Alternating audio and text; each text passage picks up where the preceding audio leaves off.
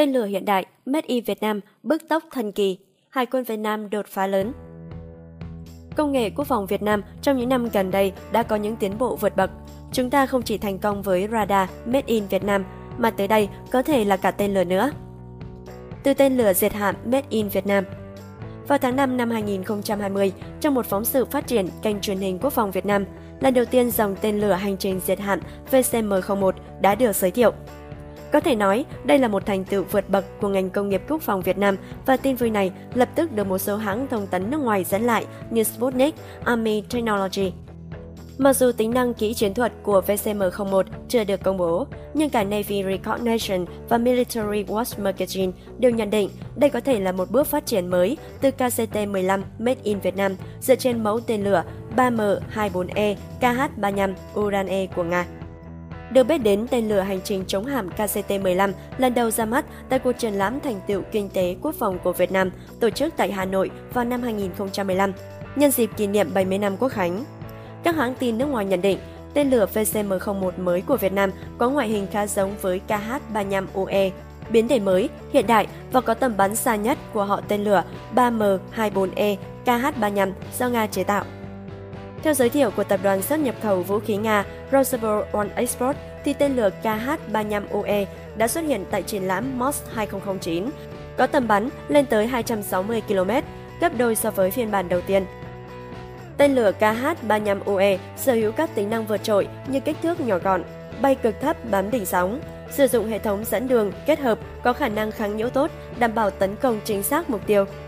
Đầu chiến đấu nặng 145 kg, đủ sức đánh chìm các loại tàu chiến, tàu đổ bộ có lượng choán nước tới 5.000 tấn. Đặc biệt, mặc dù chỉ là tên lửa diệt hạm có tốc độ cận âm, nhưng nhờ nhỏ gọn lại bay cực thấp, khó bị radar phát hiện kết hợp với chiến thuật bầy sói, nhiều tên lửa cùng lúc tấn công một hoặc một nhóm tàu khiến các hệ thống phòng thủ của đối phương bị bão hòa và có thể bị xuyên thủng.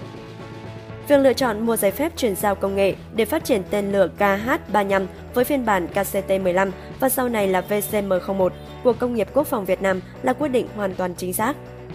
Trước đó, ngày 9 tháng 6 năm 2016, Defense Blog dẫn thông báo từ tập đoàn tên lửa chiến thuật Nga KTRV cho biết hãng này đã cung cấp cho Việt Nam ba mẫu thiết kế của các phiên bản tên lửa khác nhau theo yêu cầu của Việt Nam. Tới ước mơ lá chắn thép Rubas ME sử dụng tên lửa nội địa. Hiện chưa rõ mức độ hoàn thiện của các mẫu tên lửa KCT-15 và VCM-01 Made in Vietnam tới đâu, nhưng dường như quá trình sản xuất loạt có thể sẽ không còn lâu nữa.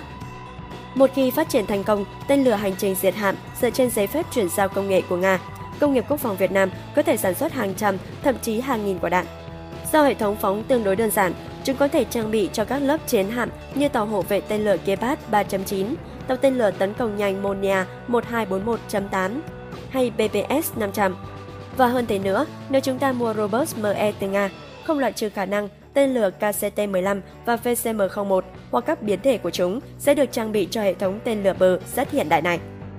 Theo catalog giới thiệu triển lãm Hải quân quốc tế lần thứ 9 IMDS tháng 7 năm 2019 tại Saint Petersburg, Robert ME được phát triển dựa trên tổ hợp tên lửa bờ Ban E, tổ hợp phòng thủ bờ biển chủ lực của quân đội Nga hiện nay. Hệ thống này sử dụng được tất cả các phiên bản tên lửa hành trình diệt hạm KH-35 và so sánh với Ban E, mỗi xe mang phóng của Robert ME như một tổ hợp thu nhỏ, có thể bố trí phân tán nhưng sẵn sàng dội mưa tên lửa vào mục tiêu cùng lúc. Nếu Việt Nam tự sản xuất được các biến thể của tên lửa KH-35, không có lý do gì chúng ta lại không tích hợp lên các xe bệ phóng của tổ hợp Robert ME. Hy vọng trong tương lai không xa, ước mơ Hải quân Việt Nam sở hữu hệ thống tên lửa bờ Robert ME, sử dụng tên lửa do chính công nghiệp quốc phòng Việt Nam chế tạo sẽ trở thành sự thực. Theo soha.vn, đầu đáo TV tổng hợp và đưa tin.